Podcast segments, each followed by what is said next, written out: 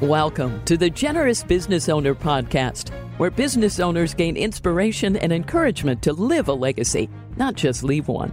And now, your hosts, Jeff Thomas, Alan Barnhart, and Jeff Rutt.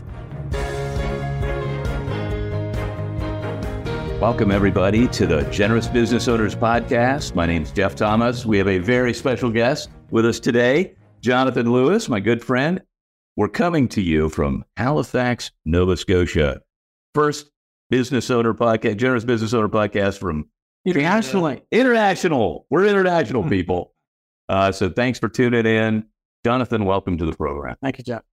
So, Jonathan, just a quick intro. You know, we don't read big bios, but uh, Jonathan's a great friend. He's the founder of Eastport Financial Group here in Halifax and around Canada. He's also the founder of Fathers for Fathers, which is a fantastic uh, new ministry that he started that you're going to hear a lot about. Mm-hmm. So those things are tied together. It is he lives an integrated life, so it's just going to be fun uh, to mm-hmm. to hear his story today. So, mm-hmm. Jonathan, as you know, we always start with just, and this is super important in how this carries through your whole story. But mm-hmm. where you grew up, what your family was like, what what was growing up like for you? Mm-hmm. Well, I'm definitely a native maritimer, which in Canada uh, is what we call anybody from the East Coast. And the real East Coast of Canada is Quebec East. Very often people will say, Where are you from? And they'll say Toronto, oh, Eastern Canada. But for those of us who are truly from the East, that's Central Canada. So I grew up in the Maritimes. I was born in New Brunswick. Uh, my dad was a developer. And uh, in the early 80s, Halifax was booming. And it was like it is now, is what the right now it's the fastest growing city in the country. At that time, it was also the fastest uh, growing city. And so dad moved the family here and engaged in a ton of developments. I think in seven years, he built close to 10,000 homes. Wow. Including subdivisions and uh, putting roads, like literally acquiring the land, the whole nine yards. So this is funny, just as a pause. This is my executive assistant putting up and says, do not disturb podcast. She made the cut. So yeah, there she goes. But uh, so that's how we ended up here, you know, and, uh, you know, we started getting into bigger buildings, multi residential buildings. And uh, yeah, I grew up with uh, two sisters. And my mom was, you know, your, your typical stay at home mom at that time because dad had three companies. Um, heading into the early 90s, uh, free trade between the US and Canada was huge. And my dad actually started Eastport Distributors, which was his third company uh, where he represented U.S. manufacturers to the Canadian marketplace because for the first time ever, uh, the Canadian marketplace was opening up to American manufacturers like never before with the, the North American Free Trade Agreement. So yeah, that's how we got started here. Well, so you have this entrepreneurial background. I know mm. a lot of the clients that you've brought in over the years in the wealth management business are developers, so you kind of understand yeah. that real estate oh, yeah. game. Yeah, yeah. Uh, but you also had and have maybe this came from your father. You'll have to tell us, but this sort of adventurous spirit. Okay. Yeah. Oh yeah. My wife and I joke that it's uh, the it's the uh, thrill gene. You either have it or you don't have it. I think you have it. Yeah. I think that's fair to say. Yeah. Uh, so scuba diving, my, all kinds of uh, uh, motorcycles. Yeah. Talk about that part of your uh, life. Yeah, I mean, I, I, you know, one observation I've made is I think every evangelist has a common gene, and it's they're also great entrepreneurs, uh, and they tend to like a challenge. And so I would definitely think of myself as an entrepreneur, a thoroughbred entrepreneur. I mean, in my family, if you didn't start a business by the time you were 14, there was something wrong with you, and they were sending you for psychiatric assessment. so rites of passage in my family were definitely has this person started their own business, whether it's a Kool Aid stand or I mean, I had multiple businesses, landscaping companies that I used to pay my way through university. And then, uh, yeah, definitely an adventurous spirit, which has served me well, uh, like any adventurous spirit, and also can get you into trouble because I don't test the water temperature or the depth.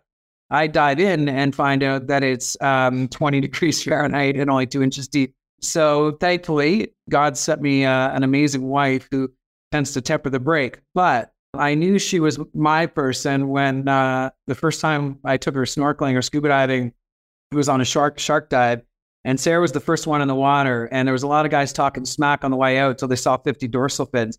And uh, and that woman since has been in the water with me with tiger sharks, white tips. So yeah, I grew up diving my whole life. Definitely love motorcycles. You know, got some uh, wonderful injuries in my 40s now that plague me from a few fender benders and accidents over the years. But yeah, no, like love hiking, love climbing. Yeah, I've got an adventurous wife as well. I mean, when she was 23, she finished journalism and announced to her family she was moving to West Africa. I got a job with the uh, newspaper in Accra in Ghana, and nobody saw her for another year. And Wow. uh, so you know, for her 40th birthday, she said, "I want to go back to the desert." And I'm like, "Like the desert, desert?" She's like, "Yeah." So I, that was a hard sell for me because there was no water involved. right. Uh, even the fire didn't crackle because Right. it was so dry. But we had a great time. That's it. It's fantastic. Yeah. And, you know, normally we kind of go through the business career. We talk about how you use the business platform for generosity and that sort of thing. And it comes in different forms, you know, the way you treat your employees, uh, the way you give the money away. Mhm. I know because we know each other so well, I know all that is true for you, Yeah. but you had a very pivotal experience with your father Yeah. as a teenager Yeah. that really, you know, It was uh, defining. That was a defining thing. And I and I think there, this is a string that's important in in your story, in in part uh, of how you're helping other Yeah. men today. Yeah. So if I, know it's a it's a painful story, but if you don't mind sharing that, a little. Yeah, no problem. Yeah, if you're going to lead people through trauma and difficult times, you've certainly uh, gained your victory over it. So, um, so yeah, scuba diving. You know, in Nova Scotia, like literally, we're called Canada's uh, ocean playground. We're pretty much surrounded by the ocean on all sides, other than a small peninsula that connects us to Canada.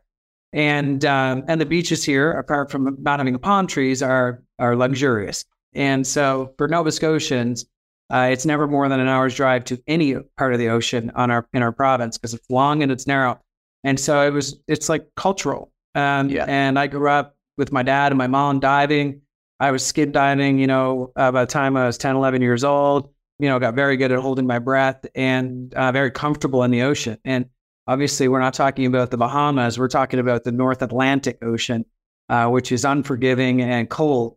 But uh, my dad in uh, 1991, you know, my mom and dad is, uh, you know, they were having some difficult times, and I think the the fact is, dad was a workaholic, and it was it was affecting the home life. And you know, my dad grew up very poor. Um, you know, his his, his father was a uh, World War II vet who saw some terrible things. You know, really fighting his way up the Italian boot uh, under the British forces uh, alongside the Americans. Yep. And he came back like many vets, where you know we didn't recognize PTSD, so drinking became the the theme. medication. Yeah, they'd go to the Legion. The Canadian Right. Legion is where these guys found their bond, and but that also found its way into the home. And so Yeah. my dad, you know, grew up with that.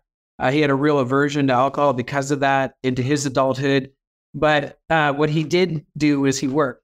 My dad was determined that his family was not going uh, to have the same experiences that that he experienced growing up. And uh, and the drawback to that was is I always coveted my dad's time, and and so did the rest of the family, my sisters and my mom.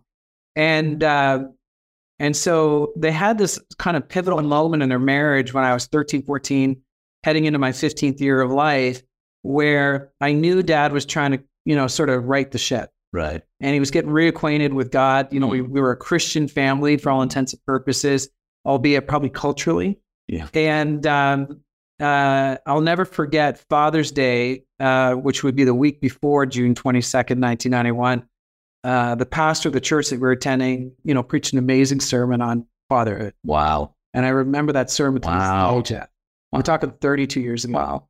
And my dad, I did the old, you know, 14 year old boy sort of looking out of the corner of his eye Mhm. and just turned 15 uh, to see if dad responded because there was literally the raise your hand uh, call if if you want to respond to this and and own it. And my dad did. Oh my gosh. Uh, so this is 22nd. So we're talking like the 15th of June, 1991. So the next weekend, we were a big baseball family. I played competitive baseball for you guys would call it our your state, but for for us it was our province. Uh, competitively, had played you know at the national level. Dad played a ton of ball. Baseball was a big thing. My dad, you know, was living vicariously through his son because he didn't get these opportunities. And uh, he announced to the family, "We're not doing baseball this weekend." Mm. I'm calling your coach. Uh, anybody who's got kids in competitive baseball knows well. You don't do that. You don't do that. exactly. Uh, not if you want. Not if you want. if you want to play. Yeah. And so we didn't do baseball. He had a doubleheader. I had a doubleheader. Wow. And he said, We're renting scuba gear. We're going to take the day off. We're going to spend time at the beach as a family. Now, I wasn't certified as a diver, so you can tell where this is probably going. my mom was, and they did a dive together. You know, uh, in a beautiful place not far from here. I actually took you Yeah. there yesterday. Beautiful. And uh, uh, the second dive, mom didn't want to go. We'd had lunch, and dad said, "Well, I'll go with Jonathan, and he can free dive, put on a weight belt." Uh, I don't mind admitting, like I would dive down 30 feet, take a suck off his emergency regulator or his octopus. So I'd stay down, you know, very risky. Uh, you got to make sure you're exhaling every time you go up, or your lungs are going to blow. Uh, but I was having a lot of fun hanging out with my dad, and we were spearfishing flounder, uh, which is always a good feed. And he got into trouble. I was on the surface, and uh, I was watching him from the surface between diving down, and he was chasing on big flounder that was actually being hunted by what we call dogfish, which are terribly ugly things. Yeah. They look like an eel with a head. do. And uh, it was really a race to see who was going to get this flounder, the dogfish or dad. Oh, And then all of a sudden, he started making an emergency ascent. And fast forward, he got to the surface. At first, I didn't think there was anything wrong. He'd made a, a controlled ascent. You know, being a diver today, like looking back on it, there was nothing that would have alarmed me then. Okay. Uh, he exhaled the whole way up. But when he got to the surface, there you could tell something was wrong. But my dad was a was always joking, always carrying on, as do I. And uh, but I knew something was wrong when he grabbed my mask and snapped it off my face, and he started flailing around. But bear in mind, we're not in the Bahamas. We're in the North Atlantic. On a calm day, a normal day is a one to two meter swell, which is a four to six foot wave that just keeps rolling gently past. And so, very quickly, dad went over the crest of a wave while I was trying to clear my mask Right. and figure out what was going on. Um, I'd even said to him, stop effing around, right. right? Because I, I was like, what's, what's like, Yeah, yeah, you I you're freaking out. Yeah. Yeah. And, um, and when I came back over the wave, my dad was gone. There was some gear on the surface, a glove, the catch bag with the flounders trying to swim, uh, the spear was floating there. And uh, so very a boat nearby? No, no. You had waded out from the shore? Yeah, well, we're not. Yeah, Yeah, sure. right. Right. Uh, you know, we're probably we're in 30 feet of water. We're probably 30 feet from the rocks. But as you saw yesterday, Oh, man. being 30 feet from the rocks in Nova Scotia means nothing because those One ones are like oil. Yeah, yeah. They're greased from the tide and all the kelp and seaweed. So it is not it doesn't matter. It's not. you're not climbing on those No, rocks. no. And- And nobody else is there, no, right? It's just the two of you out there. Yeah, mom and my younger sister on are on the beach. Yeah. But that's like It's- four or 500 feet away. That's forever away at this Yeah. point. Yeah. And so, um, so I looked down, and uh, Dad's about halfway down, starfish, regulator not in his mouth, just gently floating, bubbles floating, free flowing from the regulator. And I'm like, holy smokes, Yeah. he's he's actually in trouble. Yeah. So I dove down, grabbed him. I won't get into the details, but what ensued was about a 10 minute that seemed like a 10 hour time stood still battle and struggle for me to get my dad to shore, keep him on the surface, get him, get him troubleshot. Um, and I was unsuccessful. Another diver who had been out diving that we didn't know with a buddy had just enough air left that he was able to throw his gear back on and he ran back out, uh, retrieved dad along with me. You know, we'd uh, done some failed attempts with a fisherman and a dory, and I won't even tell you what we're Yeah. doing to try and recover him because it's Yeah. not PG rated. And uh, we got him to the beach, and and we lost. him. Yeah. I lost my dad. And you are 15 years old, right? I just turned 15. It's the week after Father's Day, June 22nd, 1991, and I'm fatherless. And uh, and it's my fault.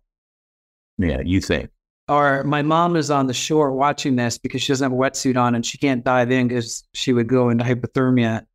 It's her fault. Like our whole family Own the mistake. are like, this is on us. Yeah, which is I was, you want to talk that's how you you want to talk about fracturing a sailor quickly. man. And so, um, so you know, obviously, I can remember getting to the emergency room, and they worked on him, and they've not been able to save him. And Ugh. I asked the doctors and my mom if I could see Dad one last time, and I remember walking into the emergency room. You know, and you could tell it's just been a, you know, a lot of people trying to resuscitate this man. right. And um, and I just laid across his very cold blue body at that point with you know injuries on it from our attempts to retrieve him. You know, because we're fighting the tide. The tide was Right. taking No, him out. yeah, no. And uh, and I just said, God, take anything, but don't take my dad. So um, that was it. Man. And, you know, Psalm 22, uh, Jesus quotes when he's on the cross. And he says, Abba, why hast thou forsaken me? It's Yeah. The opening line of Psalm. Yeah. You read the rest of Psalm 22, it's prophetic. It literally describes Christ's crucifixion. Even in his last words, he said, Why? And I quoted scripture to us. Yeah. And, you know, I'm 15 years old, and from 15, 16, 17, 18, 19, what's my question? Why? Why? So, needless to say, I walked away from my faith, although it was not instantaneous. Like, I, I ge- genuinely wanted to pursue God, Right. But I wasn't spiritually mature and I didn't have enough spiritual maturity around me to father me towards that. How do I, I do that? I answer. needed it, but I needed an answer. but you didn't know how to. And so the, the, the thing is, is I didn't know the question. right. The question wasn't why, because that's the world we live in. All right. It's a fallen world. Right. You know, death came into this world without a Eve. Yeah. Uh, God's appointed every one of our times. So the real question, obviously, later in life, um, after I became a Christian at 34, hmm right, depending on your theology, Yeah. Baptist, Sure. what's it? Yeah. But for me, it was 34 was like Yeah. uh, The renewal or the and um, and I realized what I'd been asking for 20 years was the wrong question. Hmm. And the question should have been, what is it you want me to learn from this? What is it you want me to take away from this tragedy of my life and all the tragedies that ensued after that, living a life separated from God? And so, uh, so fast forward to today, uh, my prayer life now is okay. If I'm going to serve my Father in heaven, Yeah. and I've certainly learned what it's like to have a heavenly Father in these years. The question when difficulty arrives, and I had not had my shortage of it. Like I coach surf, I lived in my car. Like my mom had remarried, life wasn't good on the home front. I planted trees in Western Canada. I started my landscaping company. I joined the Canadian Artillery. I literally had the Richard Gere moment. I got no place to go to a Canadian Dragoon who Wow. wash out wow. came first in my class in the ROTP military uh, training. And um, and I really got hard of spirit where I was like, if it's meant to be, it's up to me. I went from living in my car to, you know, being very successful in business by the time I was 26 in the wake of, you know, doing my finance and accounting degree, which by the grace of God, somehow I got. I don't know how I didn't end up in jail or in some kind of addictive behavior uh, other than work. I became a Yeah. workaholic, which we could talk about. But really, I got to a place where, as I grew in my spiritual maturity in my 30s and into my 40s, it's like, okay, this is it. Like spiritual warfare. If you're going to step out for God, if you're going to be one of His, you got to recognize that life is not fair. Like the Bible says, it rains on the just and the unjust alike. The only difference is, is do we go it alone or do we go with Him? Yeah. And we have to recognize that He doesn't like literally the day after my dad died, I was trying to open to Psalms, Jeff, to get Wow. a psalm, right? Yeah. You know, I knew enough to know that. Yeah. I opened to Lamentations. Wow. Lamentations 3, I opened to, and I looked down, Lamentations 3, 31 to 33. It says, For God does not willingly bring affliction or trials to Hmm. men. So great is his love. He will show compassion. Mm. And it was like the Lord was saying to me, John, that you're not even you're not even ready to understand the scripture. yet. Hmm. But there's gonna come a day where this scripture is gonna mean so much to you.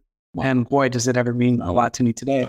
So so yeah, that that really framed up my adulthood and my worldview and my view of God. And I'd love to say that I didn't spend 20 years separated from him, but I did. I wandered and I went my own way. It came at cost. I got married, got divorced. You know, my ex had an affair, you know, and I've had to raise my kids in the wake of that with, with two very different worldviews because I had become a Christian. Yeah. And so there's this, you know, God centered parenting worldview versus child centered parenting worldview. Thank God he sent Sarah into my life, uh, who I had the privilege of leading to Christ. Yeah. And uh, now Wow. we have our 10th wedding anniversary. She loves the Lord and she's been like the antithesis of a Disney stepmom. Like she's loved these girls like they're her own. But that's that's really the the journey. And then it's like, and then, oh yeah, God still gave me this entrepreneurial vigor. And so I carried on my dad's company name. I literally walked to the registry to joint stock when I was 16, 17, 18 and paid the $75 to keep the Eastport name, which today still exists. I mean, Yeah. this is one heck of a story. And it's interesting on this podcast. And of course, I got to meet Sarah last night for the first time, which was an Mhm. absolute treat. Uh, Mhm. she's everything uh, you advertised, Yeah. uh, an amazing woman. And, uh, but, you know, one of the things that often happens, we're having these discussions, is that sometimes people aren't direct, as they tell their story, we can kind of hear a string of how things are connected mm-hmm. in their life that mm-hmm. sometimes they're not aware of because sometimes they're a little subtle, you know? Or you can't see it till you look back. Until you look Being back. a climber and a hiker, Right. it's like You're like, I'm not making Stand progress. Yeah, Then you look back then you look "Holy down. smokes." Like, wow. Yeah. A long way back. Yeah, uh, Robert Beeson said to me two years ago. He's at Solo Parent. He's on our board for Fathers for Fathers. I know you want to talk about that, but he said, Jonathan, there's a diviner to your life if you trust the Lord. Mhm. And you know, I also realized, like David, you also have to own your sin. I think we've got this victim mindset in our society where it's like God's not delivering me. like you got to own the fact that you walked away from Him. Like I walked away from God. Mm. I sat in the Rocky Mountains, planting trees uh, when I was, you know, 20 years old, waved my fist and said, "Leave me alone. I don't want anything to do with you." So, like a loving father, he respected that free will. He said, "Okay, try it on your own for a bit." Yeah. Right. But what I can tell you is when I ran back to him, he said, it was Luke 15. It was the prodigal son. Right. He ran out and he met me So, and said, John and I have been waiting patiently and lovingly for you. so, so normally, uh, we probably spend, I feel like, 80% of the time in these discussions talking about the business career. And you have actually a storied business career. You are an amazing entrepreneur. Built a, um, built a great team here that I've had the privilege of meeting uh, this week. Yeah. And uh, Yeah. frankly, we could spend a whole hour just on that piece of it. But Yeah. because we have limited time, and I think That could be part two. it really is part two, uh, uh, we should do that. But Yeah. there's just, you have such a unique story in that string for the rest of us. For, of course, while you're experiencing this trauma, you have no idea where it's going. To your point of looking back. Okay. Yeah. But now, you know, uh, in, in your mid 40s, you're able to kind of look back and see how this has played out. So let's talk about fathers for fathers because, Yeah. um, Yeah. you know, oftentimes when people get stuck on giving, you know, one of the things we always talk about is, well, what has blessed you? Or where have you struggled? Or, you know, if somebody's had a, a problem with cancer, well, do you feel called to Yeah, how do you find your purpose? How do you how do you take your why about and the why and the pain you've been through Yeah. to help other people experience healing, and in the process, might you continue to experience healing?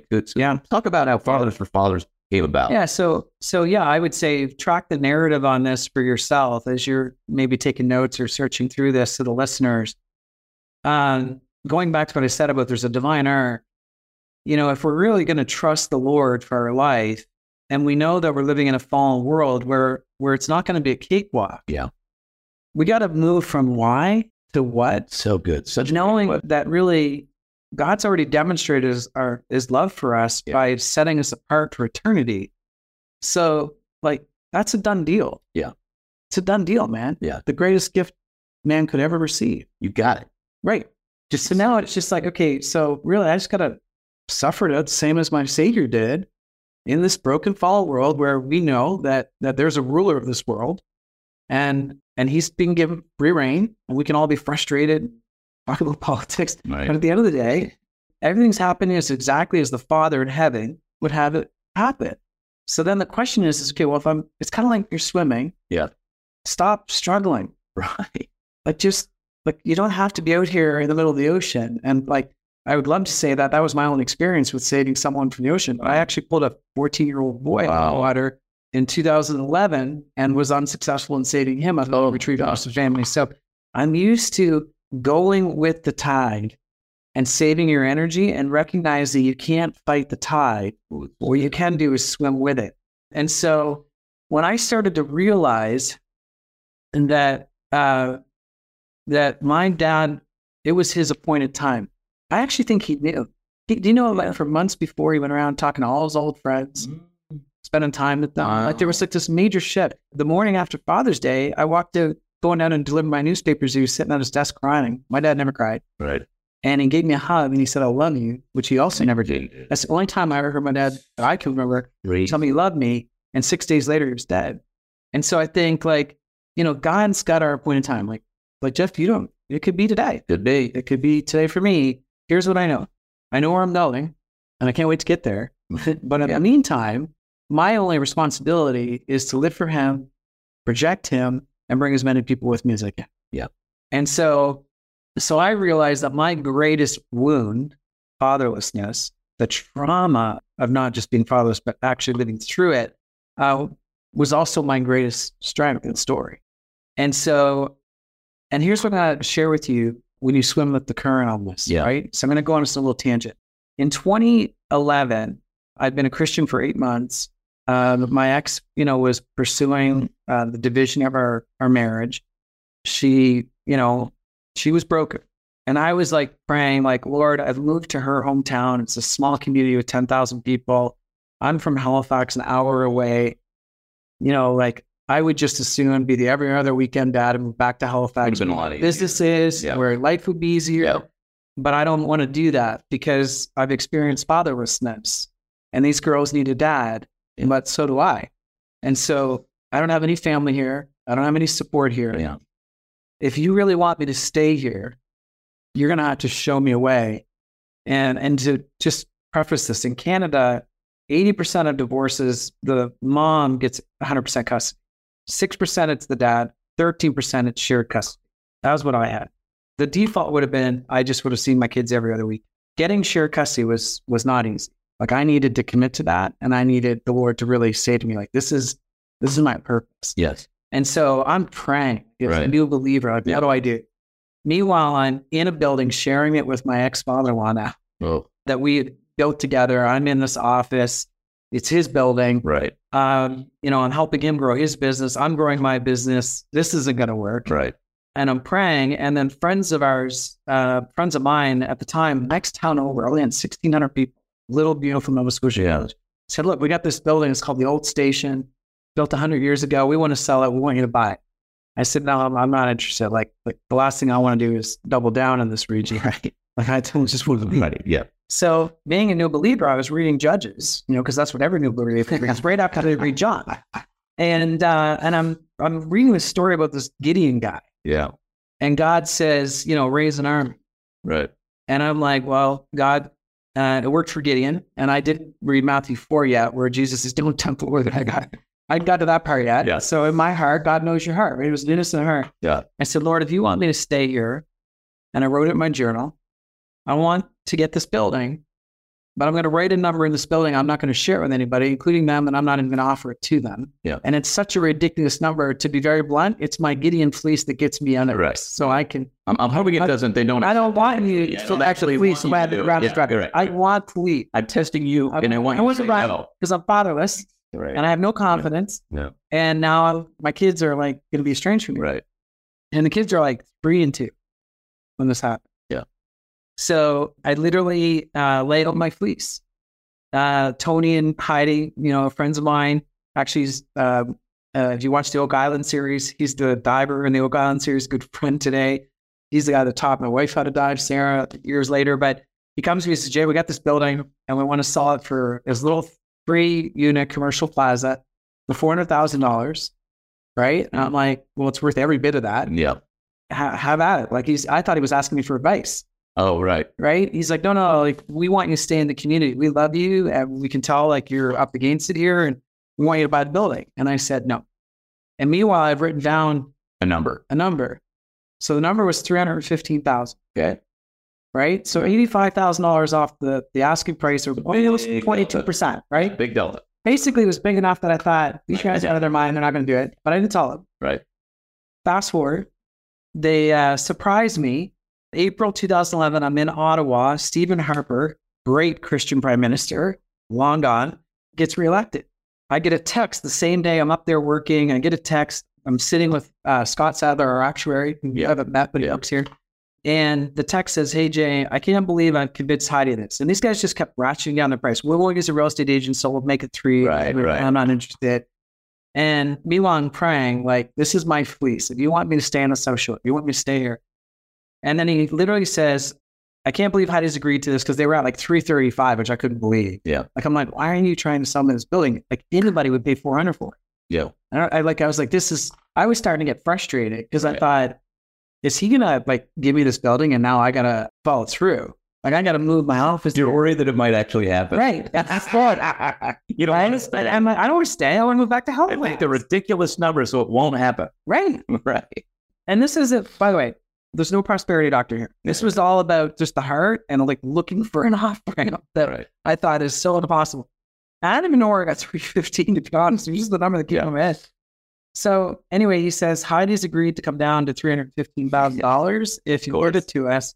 But this, this is this is the key.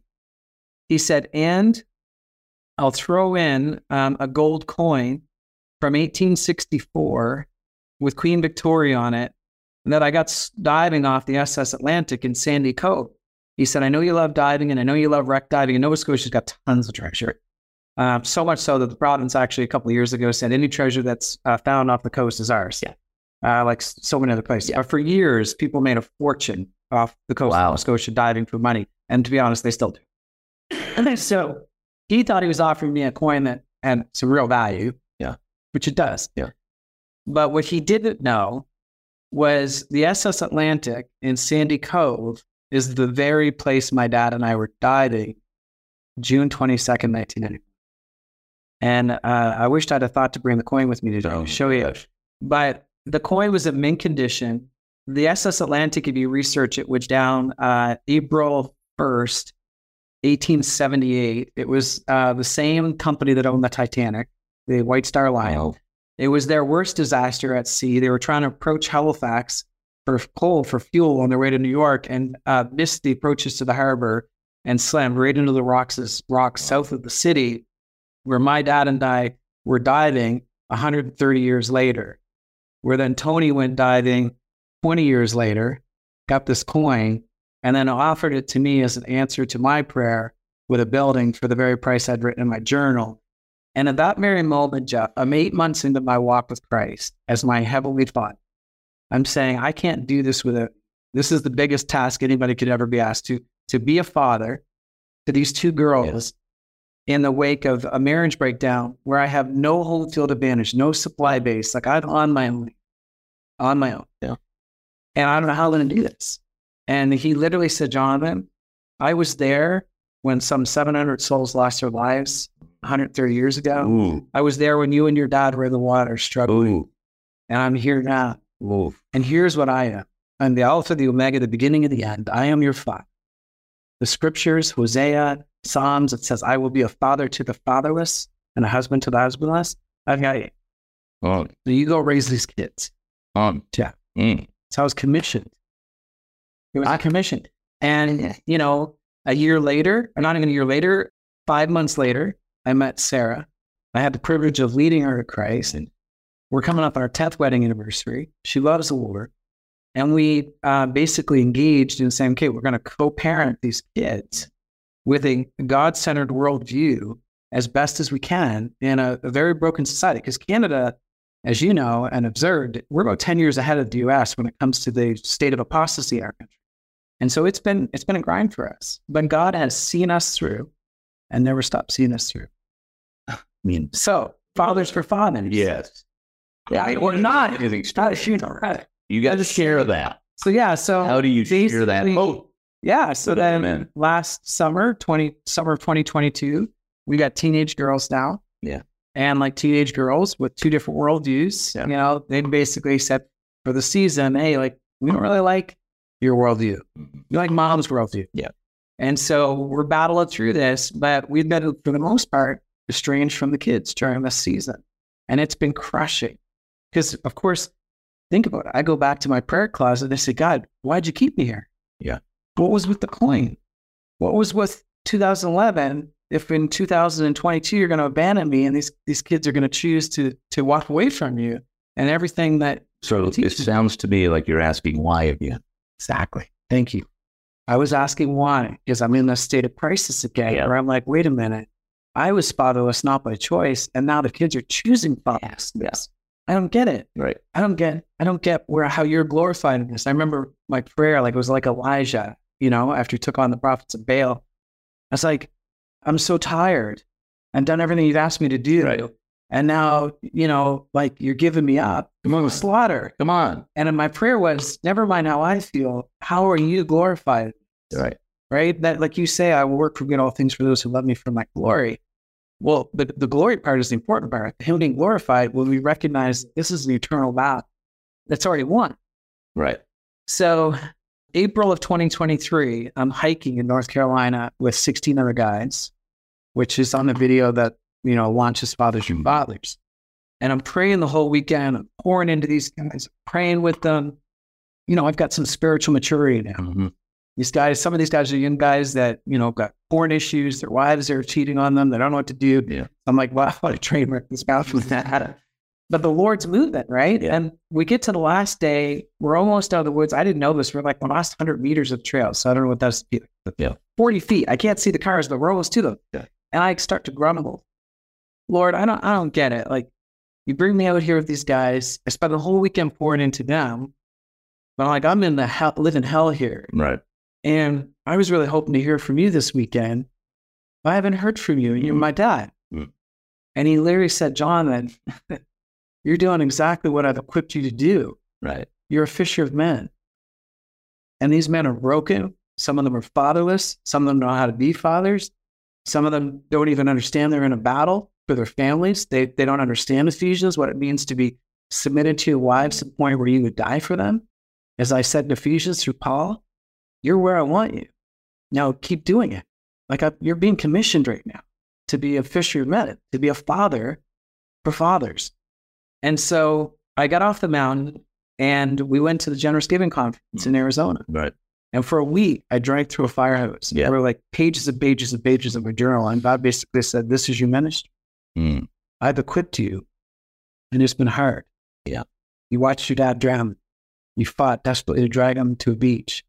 You dragged a 15 year old boy to the beach while his father sat on the beach and cried. Right. And you delivered that, that young boy up to his dad. You watched your wife walk away from, from a marriage and the unthinkable happened to you where your family was divided, which was like the worst thing that could ever happen to you. You obeyed me and you stayed where you were, and I equipped you all those years. I taught you how not to fight, Yeah. right? Because you were fighting the flesh a lot of time. Yeah. I taught you how to fight on your knees. I taught you how to have grace. I taught you forgiveness. Taught you how to forgive because you didn't know how. Like I've, I've been equipping you, and now, Jonathan, you're ready. Yeah. You're ready to be a fisher of men. Yeah. Now go.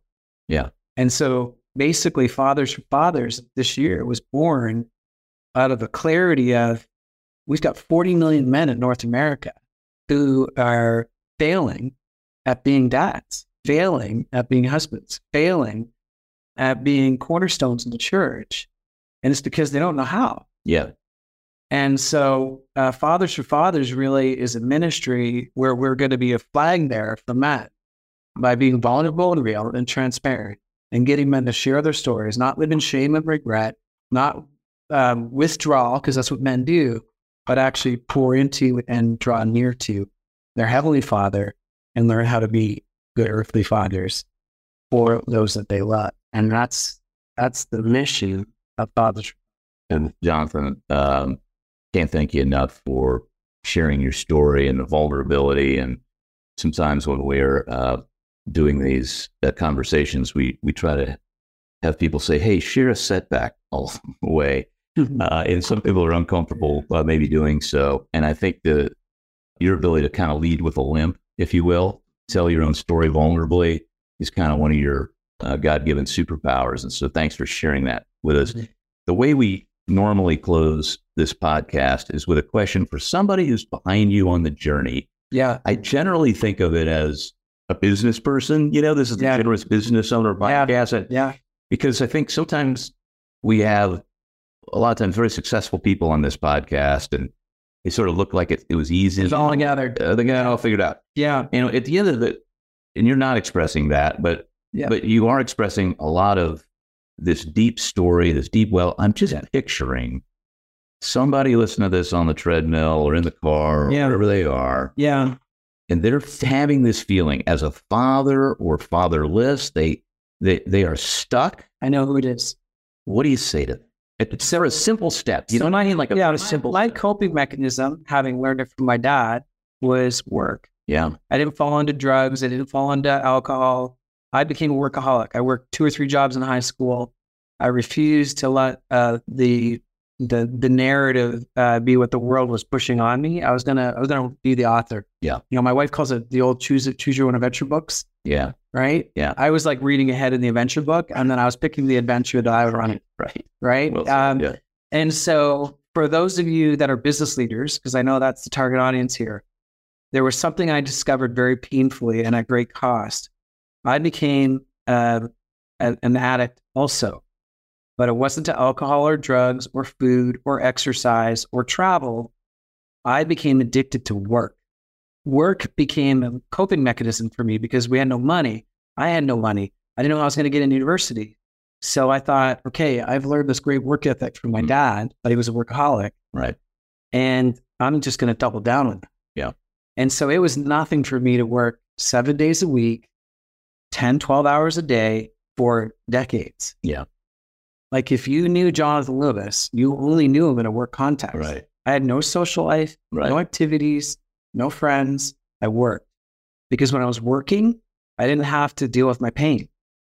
I didn't have to confront it. Yep. I didn't have to deal with the shame or the regret or the guilt. So here's the problem. Apart from God, Yeah. it's disastrous. It's Yeah. destructive. Yeah. And so there's guys and gals listening that maybe the world would tell you, especially in American culture, that it's real success, Right. right? We celebrate. it. It's a Right. look at this guy. Right. It's self-made, Right. right? But here's the problem. The Bible says that God doesn't build the house, we labor in vain. Right. So I was building my own house on a, on sand, as the Bible says. And guess what happened? The storms came and my house Okay. pushed away.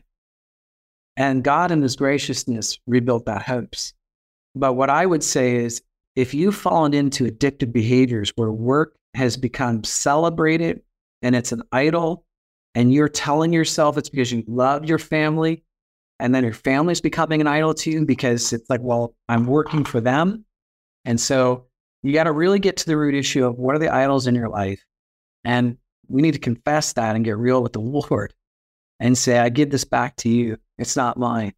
And and that's what the Lord took me on in a journey was, okay, your family's an idol. You were so desperate to have one, but they don't belong to you. The kids belong to me. I love them more than you love. That's a hard pill to swallow for a guy who's already experienced father. So I don't know who's listening, but I'm willing to bet there's somebody this is resonating. And then he went after my business because our, our Lord loves us not to strip us of every item. And so in 2018, he introduced me to Kingdom Advisors and he said, Your business is an idol, it's your identity. Give it to me. It's not yours, it's mine. And that's when Eastport changed.